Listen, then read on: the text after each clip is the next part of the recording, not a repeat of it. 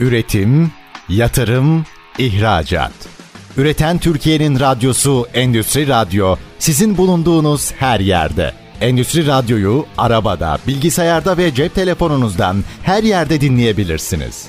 EndüstriRadyo.com. Buket Çalten hazırlayıp sunduğu İçimizdeki Yenilik programı başlıyor. KOBİ'lerin Sesi Radyosu Endüstri Radyo'dan herkese merhaba. İçimizdeki Yenilik programından ben Buket Çalten. Tekrar merhaba efendim.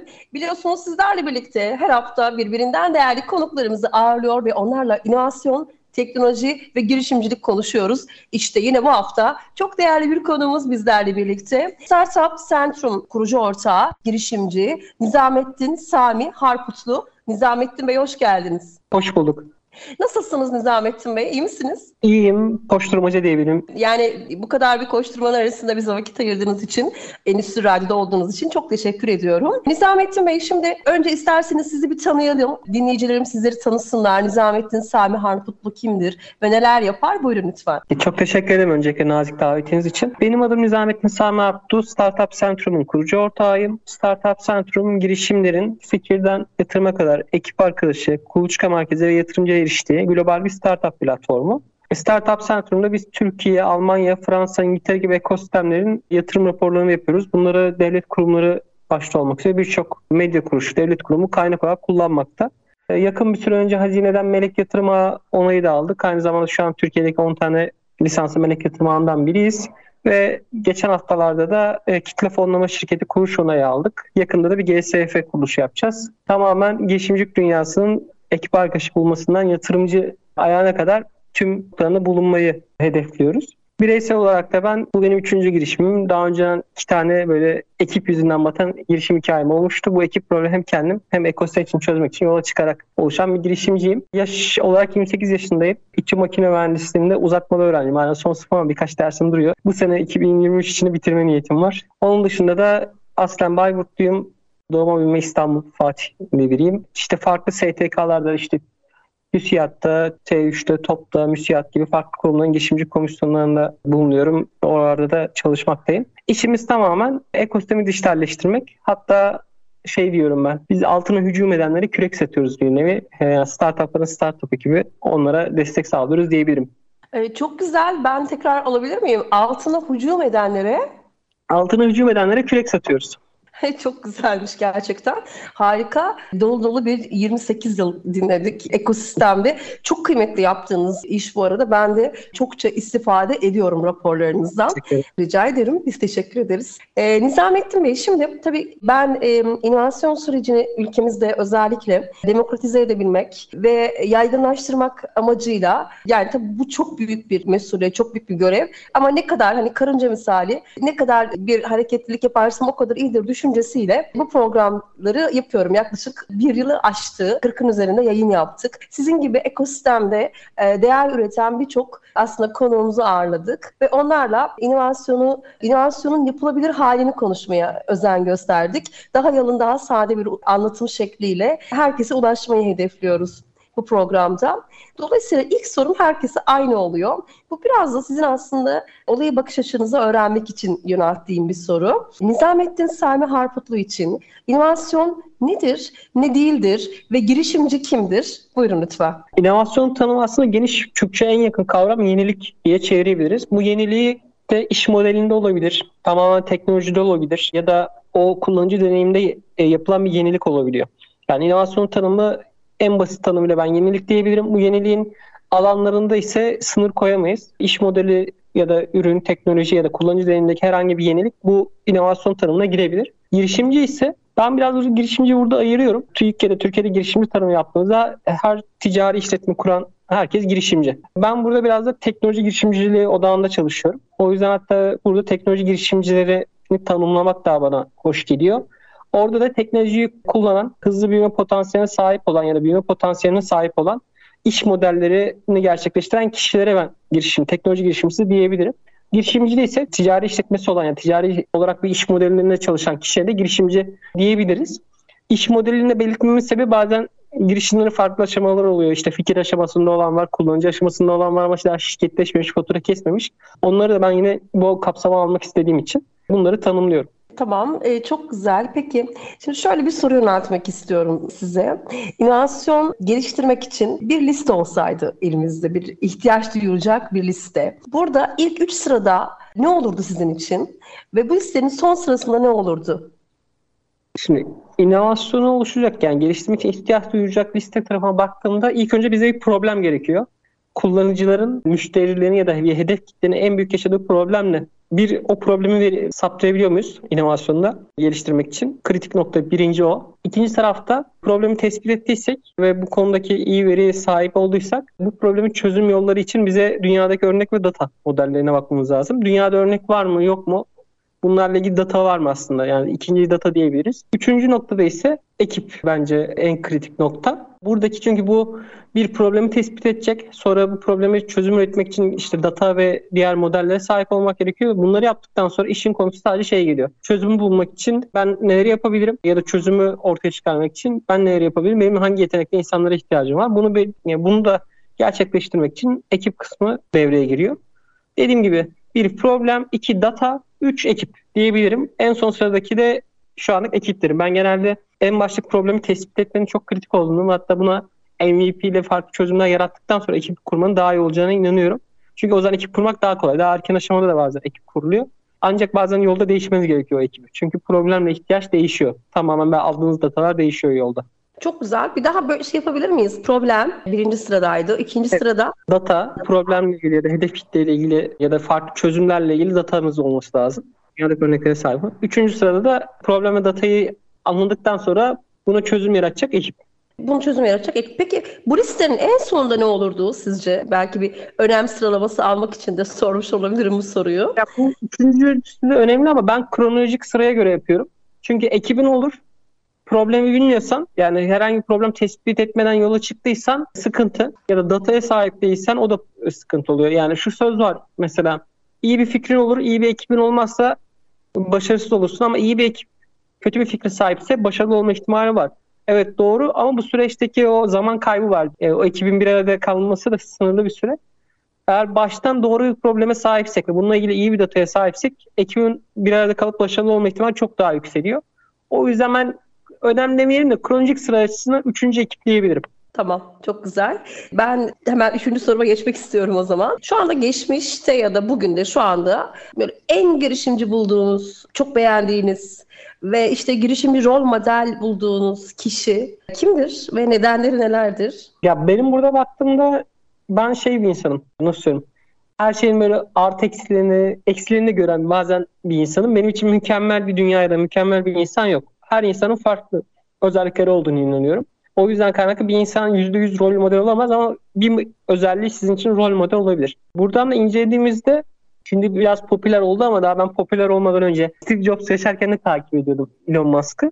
Elon Musk'ın mesela baktığımızda farklı sektörlerde sıkı çalışması ve oraya farklı bir paradigmayla girmesi çok kritik. Yani roket Türkiye'de incelediğimizde mesela dünyada devletler bu işi yapıyordu. Bir anda uzaya gidiş tarafını, roket teknolojisini değiştirecek bir paradigmayla girip bunun için tüm servetini, yani tüm çalışmalarını diyeyim, riske atabiliyor. Radikal teknolojiler için risk alıp ilerleyebiliyor. Çoğu girişimci şunu da görüyorum. Belli bir nokta, belli bir başarıya geldikten sonra o başarıyı riske atmak zor olabiliyor. Ya da yeni bir girişim macerasına niyeti olmuyor ama Elon Musk'a baktığımızda kendi hedefleri doğrultusunda farklı şeyleri değiştirmek için her türlü riski alıyor. Ben onun risk alma tarafını, farklı teknolojiler getirme tarafını, yani işe paradigmayı değiştirmesini kritik buluyorum. Diğer yandan yani baktığımda bakıyorum girişimciler tarafında farklı örnek verebilir miyim Türkiye'den ya da yurt dışından? Ya ben çalışış noktaya şunu inanıyorum, pes etmemek yani. Bu pes etmeme tarafında da Ford'a da baktığınızda işte 4. deney içinde kuruyor ya da şu Angry Birds hikayesine bakarsanız 40 küsur oyun deniyor diye hatırlıyorum ve diğer oyunda başarılı. Hep tüm hikayeler pes etmemek duygusuna dayanıyor ve bu sebepten kaynaklı pes etmeyen girişimciler özellikle benim örnek aldığım kısım. Diğer yandan da Elon Musk'ın bu farklı paradigma getirmesi ve bunu yaparken de tüm her şeyi riske atacak şekilde ilerlemesi benim için rol model oluşturuyor diyebilirim. Diğer hikayelerde de şu anlık aklıma şey gelmiyor. Farklı bir örnek verebileceğim rol model tam gelmiyor. Evet, çok güzel. Aslında belki de inovasyon geliştirmek için ben mesela sadece kendi rol model almayı tercih ederdim. Çünkü ya benim kendi hikayem ve kendi yetkinliklerim, kendi hayallerim o kadar kendine biricik, belki de sadece kendimi örnek alarak ilerleyebilirim diye düşünüyorum. Büyüklerden mesela aynı soruyu ben kendime soracak olsaydım mesela çok böyle Mustafa Kemal Atatürk diyebilirdim belki. Yani çok klasik ama çok güzel. Bununla birlikte yani şu an hali hazırda mesela hayatta değil ama Deming'i çok beğenen ve çok inovatör bulan birisiyim. Deming aslında kalitenin babası bilirsiniz. Ve Amerika'da bir Amerikan ordusunda görevli bir uzman kendisi. Ve tabii hiçbir şekilde yaptığı çalışmalar falan tasvip edilmiyor, beğenilmiyor, onaylanmıyor. Ama kendisi devam ediyor kaliteyle ilgili yazmaya. Hatta şöyle kaliteyle ilgili çok beğendiğim bir tanımlaması var. Eski kalite danışmanı olarak der, kaliteyi zaman belirler der mesela. Çok severim bu deyişini. Sonra onu Japonya'da fark ediliyor Deming. Amerika'da fark edilmeyen Deming. Ve Japonya'daki o büyük teknoloji devriminin aslında çıkış noktası Deming sayesinde oluyor. Yani yalının babasıdır diyebiliriz. Gerçekten çok etkiler ben mesela literatürden okuduğum insanlar arasında hayatı. Oldukça önemli bir inovatör olduğunu düşünüyorum açıkçası. Şimdi bu bölüm için sonuna geldik, sürenin sonuna geldik. Kısa bir reklam arasına gideceğiz Nizamettin Bey. Sonra tekrar devam edeceğiz. Reklamlar lütfen. Üretim, yatırım, ihracat. Üreten Türkiye'nin radyosu Endüstri Radyo, sizin bulunduğunuz her yerde. Endüstri Radyo'yu arabada, bilgisayarda ve cep telefonunuzdan her yerde dinleyebilirsiniz. EndüstriRadyo.com. Tekrar merhaba, KOBİ'lerin Sesi Radyosu Endüstri Radyo'da. İçimizdeki yenilikte ben Buket Çalten olan birlikteliğiniz devam ediyor. Bu hafta çok değerli bir konuğumuz bizlerle birlikte. Kendisi Startup Centrum kurucu ortağı, girişimci Nizamettin Sami Harputlu. Şimdi ilk bölümde inovasyon nedir ne değildir sorumuzla başlayıp en çok beğendiğiniz girişimci kimdir rol model bulduğunuz diye sorumla devam ettim. Şimdi ikinci bölümde Nizamettin Bey biraz da uzmanlık alanınızla şu anda meşgul olduğunuz işle ilgili sorular yöneltmek isterim size müsaadenizle. Ekosistem nedir? Ekosistem geliştirme faaliyetleri neden önemlidir ve ülkemizde ne durumdadır? Buyurun lütfen. Çok teşekkür ederim. Ya, ekosistem bir sektörü oluşturan tüm oyuncuların bir araya geldiği bir soyut organizma diyebilir miyiz diye düşünüyorum. Çünkü sektörde şu an teknoloji girişimci ya da startup ekosistemini incelediğimizde, girişimcilik ekosistemini incelediğimizde bu işteki startuplar, kuluçka merkezleri, teknokentler, melek yatırımcılar, melek yatırım ağları, fonlar, GSF'ler ya da aile yatırım şirketleri, diğer yandan ortak çalışma alanları gibi birçok kurum bu ekosistemi oluşturuyor. Girişimci kulüpleri, öğrenci kulüpleri bile bu ekosistemin bir parçası. Ekosistemdeki herhangi bir oyuncunun eksik olması genel olarak Türkiye'deki girişimcilik ekosistemi ya da sektörü diyeyim büyümesini engelleyen bir nokta. O yüzden kaynaklı buradaki tüm oyuncular bu ekosistemin parçası olduğunu kabul edip buna uygun şekilde işbirliği yapması lazım. Biraz hatta biz ekosistem deyince takıyoruz ya Türkiye ekosistemi biraz egosistem diye, ego odaklı biraz diye ve bazı eleştirdiğimiz noktalar da oluyor. O açıdan Türkiye'deki genel olarak sektörün gelişmesi için bir ekosistem oluşması lazım. Bu ekosistemde ise farklı başlıklar var. Bir Türkiye ekosistemi diyoruz, bir de İstanbul girişimcilik ekosistemi diyoruz. Ve yatırım verilerine baktığımızda %80'e yakın ya da 80-90 arası çeyrek verilerine İstanbul ekosistemindeki girişimler yatırım oluyor. İyi bir şey mi? Bence değil. Çeşitlilik yok Türkiye ekosisteminde. İstanbul, Ankara ekosistemi var. İzmir geliyor. 3 şehirden sonra arada Eskişehir geliyor. Kayseri'den bazen yatırımlar geliyor. Antep'ten geliyor. Bursa bazen farklı yatırımlarla geliyor. Ama bu çeşitlilik olmaması mesela Türkiye'nin ekonomisi ya da bu ekosistemin gelişmemesi için bir problem.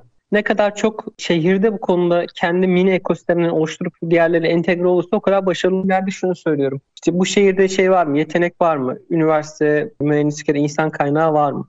2, teknokent kuluçka merkezi var mı? 3, yatırımcı var mı? Bu üçü bir şehirde varsa o şehrin kendi ekosistemi gelişebiliyor belli bir aşamaya kadar. Eğer bu üçünden biri yoksa o ekosistem yerelde gelişmiyor. Sürekli dışarıya göç veriyor. Yani dışarıya göç vermesi bazen yatırımcıyı dışarıya göç veriyor, bazen girişimciyi göç veriyor ya da iç kuluçka merkezi vesaire kurmuyor. Bu da dediğimiz şehir sıralamasında engel oluyor. Bundan kaynaklı bizim Türkiye girişim ekosistemi olarak sadece İstanbul, Ankara, bazen İzmir değil, diğer şehirlerde de girişimcilik tarafında bir şeyler yapmak isteyen insanların bulunabileceği bir kuluçka merkezleri, teknokentleri olması gerekiyor. Yani illa teknokent de değil, kuluçka merkezi tekmerler de var, daha küçük yapılar da olabilir. Bunlar olduktan sonra da bu yerlerde daha sonrasında girişimler gelişmeye başladık. Bunların destekleyebileceği yatırım mekanizmaları olması lazım. Meleket tümağı olabilir, fon olabilir, ya da daha farklı yatırım şirketleri olabilir. Bunları sağladığımızda bir yerelde de şehir ekosistemi oluşuyor. Ama maalesef dediğim gibi Türkiye'de şu an girişimcilik ekosistemi biraz daha büyük şehirlerde, İstanbul'da %80'e yakın dolaşıyor. İkinci Ankara, üçüncü İzmir'de. Mesela Ankara'da da şey yok. Ben diyorum yatırımcı yok. Yani Ankara'da birçok firma var, birçok iş adamı var. Yatırımcı yok. Çok iyi bir insan kaynağı var, teknokentler var. Ama yatırım ekosistemi zayıf. Biz hatta o yüzden kaynak Ankara'da şube açtık. Şimdi orayı da canlandırmak için. İzmir'de Egiyat Melek Yatırım Ağı var mesela, Egiyat Derneği'nin. Onlar mesela o yatırım ağı tarafını kapamışlar ve yatırım yapıyorlar. Bu alanda İzmir ya da çevre illerinin diyeyim, Ege bölgesindeki yatırımcı açığını kapatıyorlar. Diğer taraftan insan kaynağı var. Teknokent var. Mesela daha da büyüme, daha orada şehirlere de etraftaki şehirleri büyümesiyle ekosistem daha büyüyebilir diye bakıyorum. Bunlarla yani ekosistem nedir ya da ekosistem gelişme faaliyetleri için neden önemli noktasına ilk bunu söyleyebilirim. Daha sonrasında aslında tek bir şey daha ekleyeyim. Türkiye ekosisteminde şu an yabancı liste var. İşte İran'dan ekipler geliyor, MENA'dan ekipler geliyor. Şimdi hatta Rusya Savaşı, Rusya'dan yazılım firmaları, farklı ekipler geliyor. Bölgesel bir ekosistem de olma imkanı var Türkiye'nin. Bölgesel bir merkez olma imkanı var. Mesela bunu da eğer yurt dışı tarafına yabancılarla hem regülasyon olarak hem yatırımcılarla iyi bir ekosistem ilişkisi ya da kurumlar işbirliği gerçekleştirebilse bizim sadece yerelde bir ekosistem, ülke olarak Türkiye ekosistemi değil, bölgesel bir merkez olmada fırsatı olduğuna inanıyorum.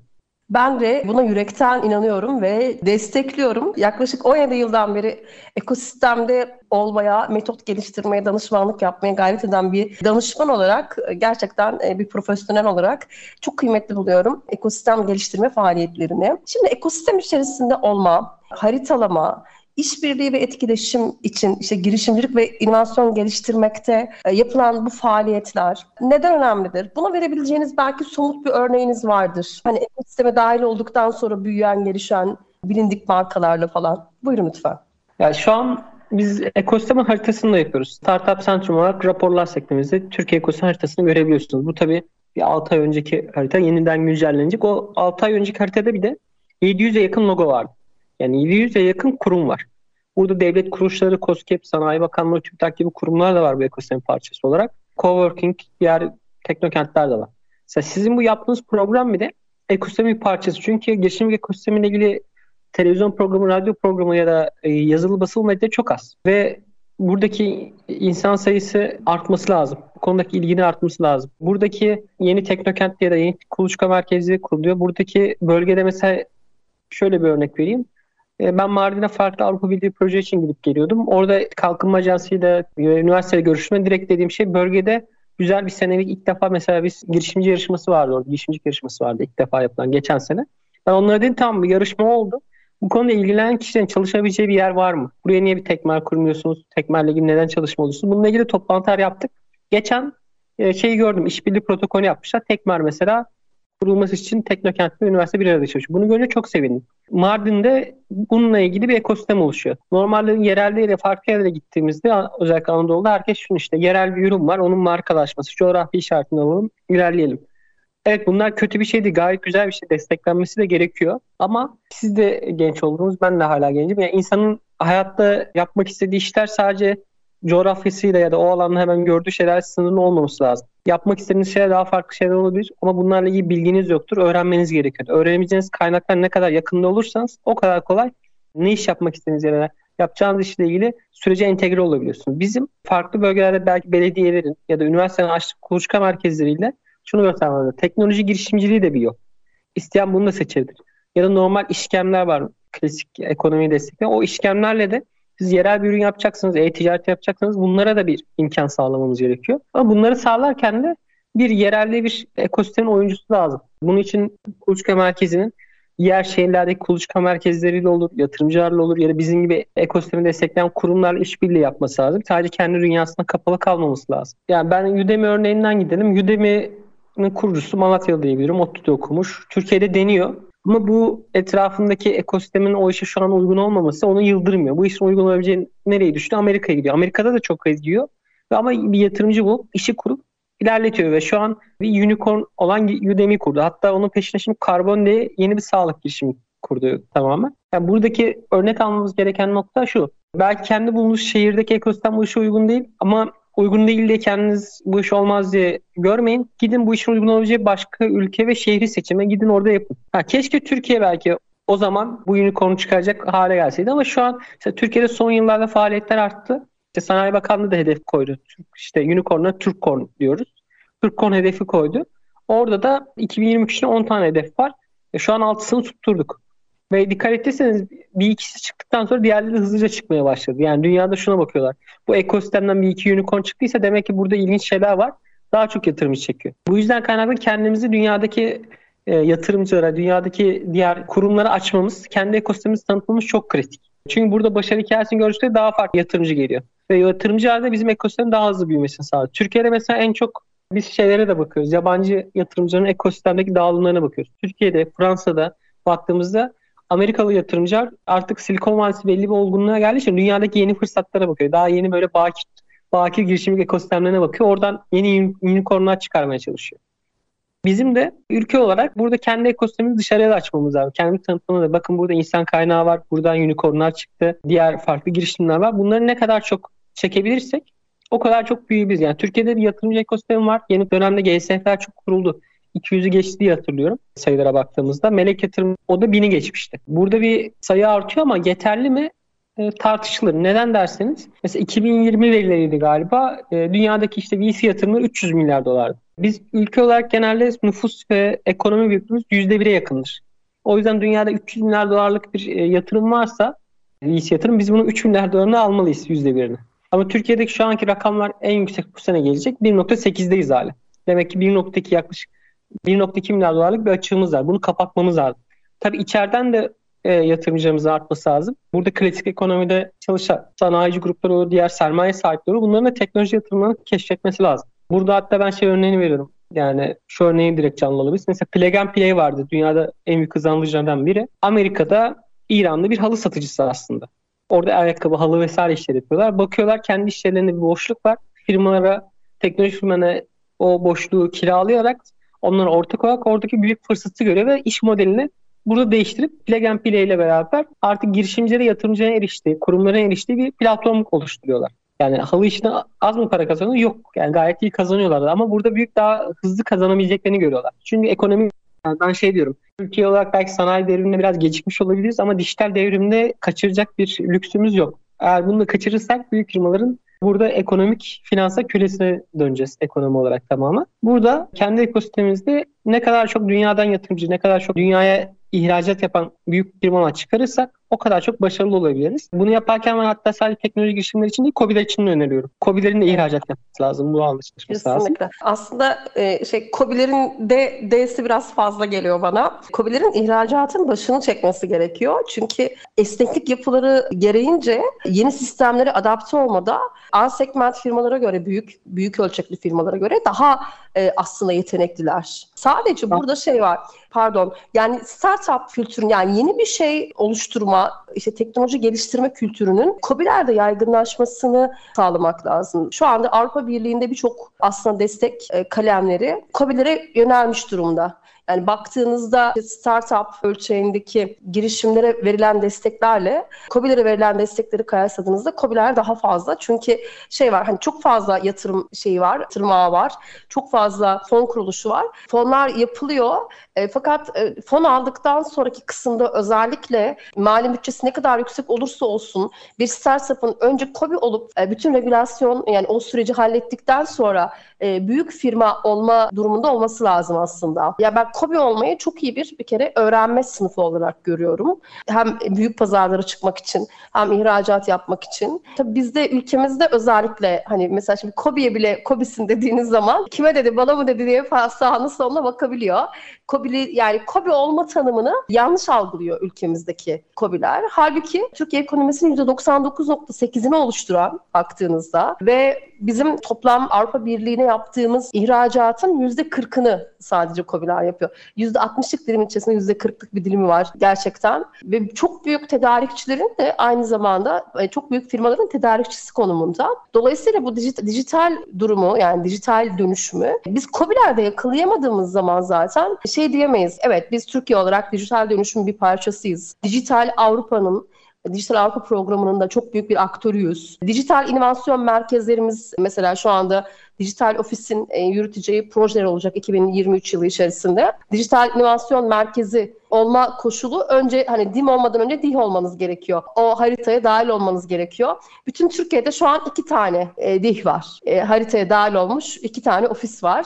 Bu tabii aslında şey değil. İyi bir bence tablo değil. Fakat ben bir girişimcilik merkezine çalışıyor olmanın vermiş olduğu şeyle, o umutla, o mutlulukla diyeceğim, heyecanla bunun artacağına inanıyorum, eminim. Vizyonumuzun çok iyi olduğunu düşünüyorum ve bu bölümle ilgili son cümlemizi de yapmış olup araya gitmek istiyorum. Şimdi kısa bir ara. Üretim, yatırım, ihracat. Üreten Türkiye'nin radyosu Endüstri Radyo, sizin bulunduğunuz her yerde. Endüstri Radyo'yu arabada, bilgisayarda ve cep telefonunuzdan her yerde dinleyebilirsiniz. EndüstriRadyo.com. Ve 3. ve son bölümde karşınızdayım. İçimizdeki Yenilik programının bu haftaki konuğu Nizamettin Sami Harputlu. Kendisiyle beraber girişimcilik ve inovasyon ekosisteminden bahsediyoruz. Kendisi bir ekosistem oluşturucusu aynı zamanda diyebiliriz diye düşünüyorum. Nizamettin Bey, ben aslında birazcık burada girişiminizden, bu girişime size iten o fırsat görüsünden ve varmak istediğiniz şeyden de, hani nereye varmak istiyorsunuz bu girişimle, ondan da bahsetmenizi rica edeceğim. Bir de konuşmanın içerisinde geçen bir şey vardı 2. bölümde. Bölgesel inovasyon merkezi olabilir dediniz Türkiye için. Bu çok kıymetli. Ben de sizin gibi düşünüyorum. Bu ekosistemler birleşerek ve bu ekosistemlerin işte gücüyle Türkiye gerçekten bölgesel bir inovasyon sistemi oluşturulabilir mi? Burada oluşturulursa öne çıkan teknolojiler neler olabilir diye böyle birleşik bir soruyla mikrofonu size yöneltmek istiyorum. Buyurun lütfen. Çok teşekkür ederim tekrardan. Yani bizim girişim hikayemiz daha önceki başarısızlıklarımızdan yola çıkıyor. Kurduğum onda işte hocamın diğer bir ortağı vardı. Yatırım masasına 2 ortak anlaşamadılar. Ve orada yani ilk $1 milyon değerlemeden bir $150 bin yatırım alıp sürece başlayacaktık. İlk Silikon Vadisi'ndeki bir programa katılacaktık. Bizim için ilk girişim hikayesi için, benim için başarı hikayesi olacaktı. Ama dediğim gibi yatırımı masasına anlaşacak. Yani yatırım yapacaklardı ama hisseler falan değişmeye başlayınca 2 ortak arasında orada kaldık. Diğer yandan 2. hikayemde ise kuzenimle oldu. Kuzenimle beraber bir girişim kurma macerasına atıldım. Orada onunla baktık, süreç ilerlemiyor yani. Biraz çok evden çalışmıyor. Bizim geldiğimiz programda çok zaman ayıramıyordu. Baktık orada ilişki bozulmasın, hem şahsi ilişki hem iş ilişkisi. Orada ayrıldık. Dedik ki ya bu problemi biz yaşıyoruz. Yani ben yaşıyorum ama etrafında başka kimseler yaşıyor mu? Benim düzenlediğim bir konuk diye etkinlik daha vardı başka bir ortağımla. Orada herkesin bir fikri var ama yazılımcı arıyor, ortak arıyor, bulamıyordu. Daha sonrasında bunu internette araştırmaya başladım. Yani tamam bu benim problemim olabilir ama buna karşı bir hedef kitle var mı? Bunu yaşayan başka insanlar var mı etrafım dışında? Şuna baktık. DB Insight var, bir de Startup Otopsi var. Batan startupları incelemişler. Batan startupları incelediklerinde şunu görmüşler. Bir, ekip problemi, doğru ekibi kuramamak batma sebeplerinin önemli bir kısmını oluşturuyor. 2, pazara ihtiyacı olmayan bir ürün yapmak. 3, sürdürülebilir finans modeli yapmak. Bu 3'ü her zaman ilk 3'te, sadece araştırmaya göre sıralama değişiyor. Demek ki dedim bu problem herkes için bir problem. Bu da globaldeki veri, bir de bir veri daha vardı. Şirketleşen startupların %90'ı ilk sene içinde batıyordu. Ve batma sebepleri önemli kısmını aslında ekip problemi de oluşturuyordu. Sonra ki Türkiye'de veri var mı? Maalesef Türkiye biraz veri açısından fakir bir ülke. Verimi kendine oluşturmak için şey yaptı. Başarılı girişimcilerle, kuluçka merkezleri, teknokentlerle konuşmaya başladık ve hepsinin verisini tuttuk. Ve şunu gördük. Türkiye'de herkes etrafıyla bir iş yapmayı deniyor. Ama etrafı dediğim arkadaşıyla, ailesiyle. Bunun sonucunda iyi hikayeler olmuyor.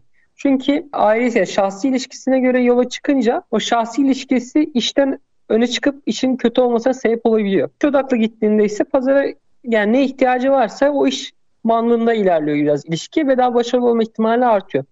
Bu yüzden biz bu ekip işini çözeceğiz. Bu şekilde ilk ismi hatta Startup ekibimdi. Sonra süreçte TÜSİAD ve Gençlikte İş Var programı ile beraber işimizi biraz daha böyle tam başlıyor diyebileceğim aşamaya getirdik. Startup HR olduk. Ve Startup HR'da korona sırasında baktık ki sadece ekip tarafı bitmiyor. Ekipten sonra farklı ihtiyaçlar da var. Kuluçka, yatırımcı başvuru vesaire. Orada da Startup Centrum'a dönüştürerek bugünkü halini aldık. Biz tamamen problem ne? Problemi nasıl çözüm üretebiliriz? Bunu ilk başta manuel yaparız. Manuel tutuyorsa bunu online'a taşırız. Şeklinde bir iş modeliyle çıktık ve girişim hikayemiz bu şekilde başladı. Diğer yandan da bunu yaparken mesela biz Azerbaycan ekosisteminde de aktifiz. Oradaki kurumlarla da çalışıyoruz. Farklı işbirliklerimiz de var.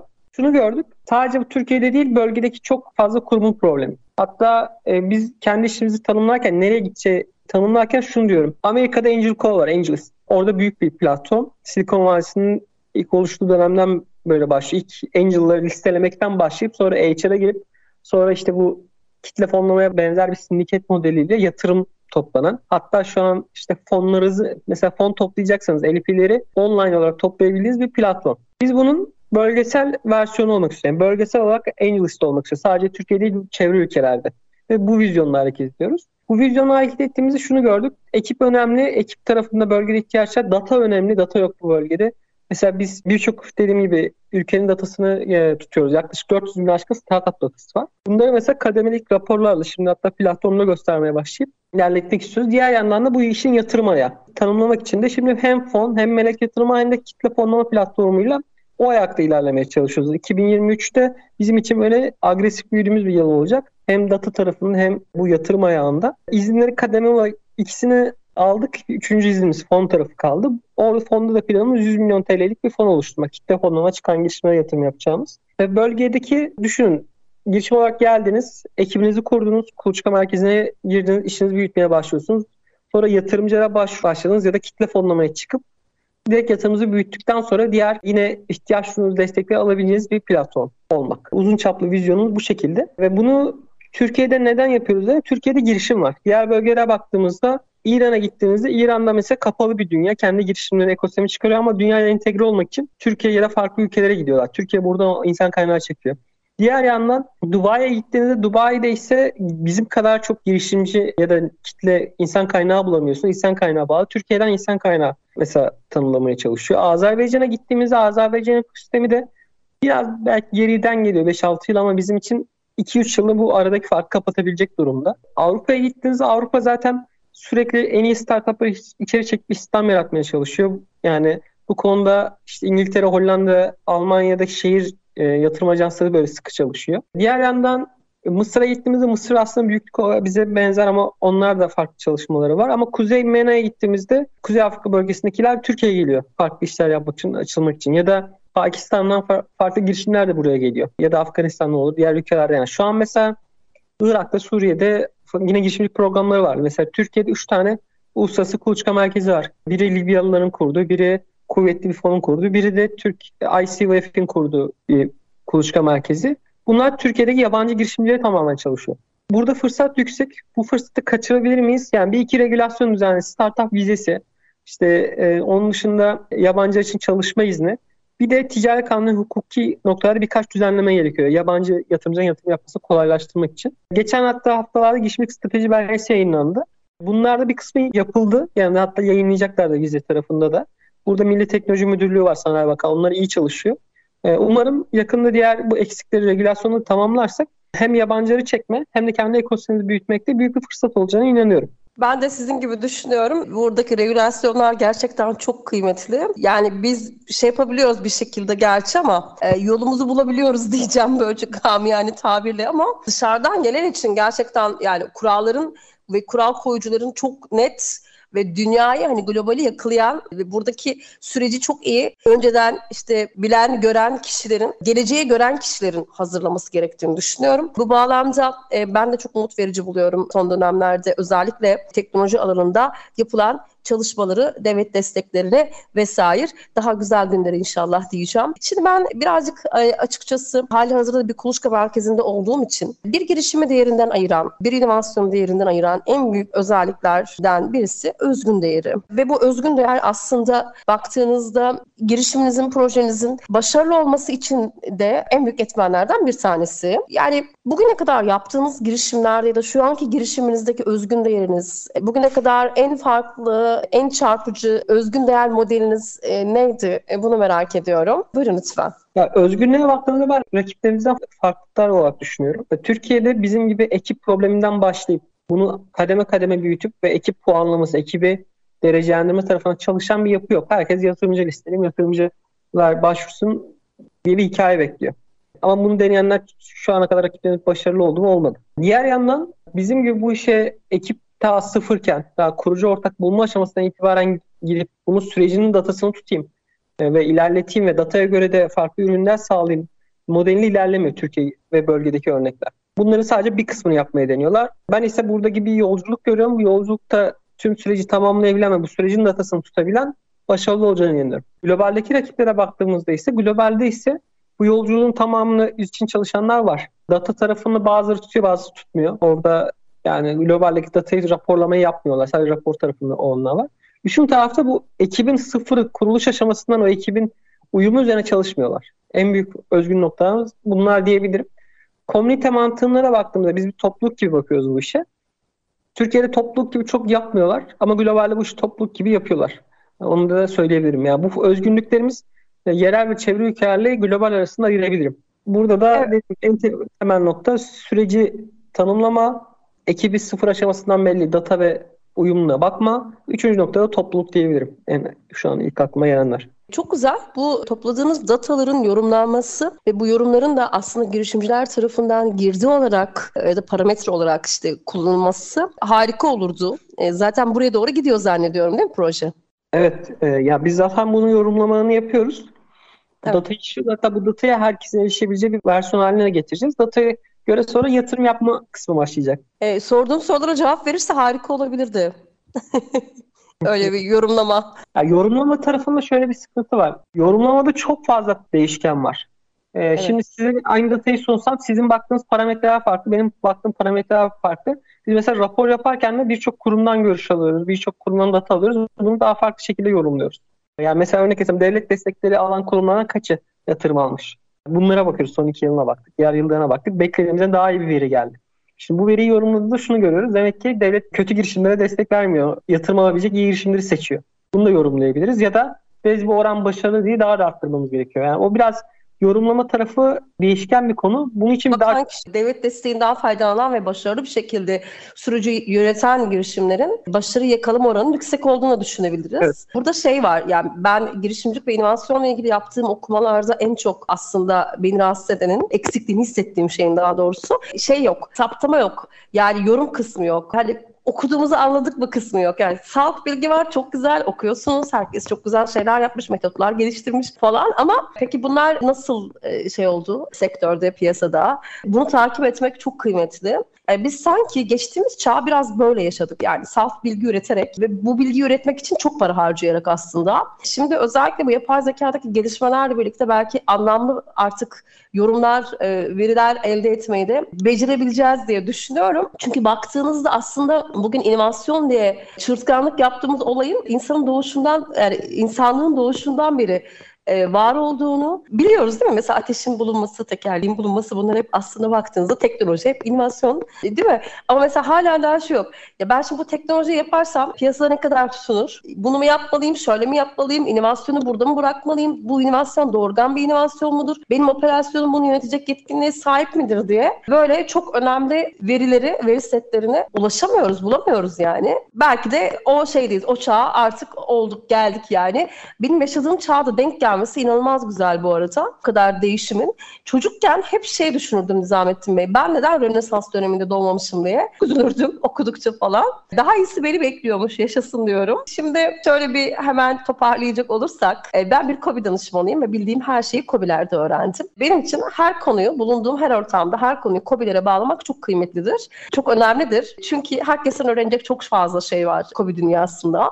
KOBİ'lerin de öğrenecek çok şey var. KOBİ'lerin de öğreteceği çok şey var. Bu bağlamda inovasyon KOBİ'ler için neden önemlidir? Nereden başlamalıyız? Ne yapmalıyız? Görüşlerinizi alacağım. Şöyle bir son 2 dakikamız var. Toparlayalım. Sonra da kapanışa geçeceğiz. Buyurun lütfen. Ya, inovasyon KOBİ'lerin geleceği ve hayatta kalması için kritik. Bunu da en yakın sürede sınavını verdi KOBİ'ler. Neyle? Koronayla. Koronayla beraber birçok işletme kapalı kaldı fiziki olarak. Ama dijitalde olanlar işlerini büyüttü. Ve normalde bizim 10 yılda ya da 5 yılda diyeceğimiz dijitalleşme süreci birkaç yılda olmaya başladı. Bu şekilde KOBİ'lerin inovasyon yeteneğinin olanların ayakta kaldığını ya da inovasyonu öğrenip uygulayabilecekler ayakta kaldığını, diğerlerinin ise ayakta kalmadığını gördük. Ben hatta yani teknoloji girişimleri KOBİ mi? KOBİ. Sadece ben KOBİ'leri şuna göre ayırırım. Zaten ciro ve sayısal rakamları var KOBİ'yi tanımlamak için, ama KOBİ'lerde de bir klasik ekonomide çalışanlar, bir de dijital ekonomide çalışanlar. Ben sadece KOBİ ayrımının onu yaptığımı söyleyebilirim. Burada da iki dünyada da olsanız kendi sektörünüzde yeniliği getiren inovasyonun öncüsü olmanız gerekiyor. Ve bunu yaparken de müşterinin ihtiyacı gelecekte ne olacak? Bazen bunları müşteriye sorarak, bazen de müşteriye sormadan sektörün verdiği data ve izlenimle yapmaları gerekiyor. Yani en büyük olarak herkesin örnek verdiği işte Nokia hikayesi. Sektörünüzde şu an dev olabilirsiniz ama gelecek 5 yılda inovasyon yapmazsanız bir KOBİ olarak olur, büyük bir firma olur, fark etmez. Sektörden silinme imkanınız var. Ki günümüzde şu an artık sadece yerelde değil, tüm dünyayla rekabet ediyorsunuz. Yani eski tarihlere baktığımızda bazen bazı bölgeler teknoloji olarak üstünken bazı bölgeler teknoloji olarak daha geride. Birbirleriyle entegre değiller, kopuk gidiyorlar. Ama artık günümüzde herkes birbirleriyle entegre. Yani dünyayla yarışıyorsunuz. Artık işçi alırken de dünyayla yarışıyorsunuz. Yani ekip arkadaşı alırken de. Bu kişi İngilizce biliyorsa, uzaktan çalışabiliyorsa, herhangi bir işletmeye de girebiliyor, sizlere de çalışabiliyor. O yüzden dünyada birbiriyle entegrasyon artışı, rekabet yüksek. Rekabet hayatta kalmanın yolu inovasyondan geçiyor. Rekabette ayakta kalabilmenin yolu inovasyondan geçiyor. Ya dönüşüm bir parçası olursun ya da yok olur gidersin. Maalesef çok acımasız bir düzen içerisindeyiz şu anda. O zaman iyi ki ekosistem için çalışmaya devam ediyoruz. Gücümüzün yettiğince, elimizin ve dilimizin döndüğünce çalışmalarımıza devam edelim. Tıpkı bizden önce atalarımızın çalışıp bize bugünü emanet ettikleri gibi biz de yarına torunlarımıza emanet edelim diyorum Nizamettin Bey. Çok teşekkür ediyorum konuk olduğunuz için. Değerliydi bilgileriniz. Çok sağ olun önceki program için. Burada da siz ekosistemin geliştirilmesi için önemli bir iş yapıyorsunuz. Dinleyicilerinize hem inovasyon tarafından hem de işte geçmiş ekosistemi açısından bilinç kazandırıyorsunuz. Bu programı yaptığınız için ben ayrıca teşekkür ederim. Çok rica ederim Nizamettin Bey. Girişiminizin yolu açık olsun. Efendim önümüzdeki hafta tekrar görüşünceye kadar yenilik içimizde.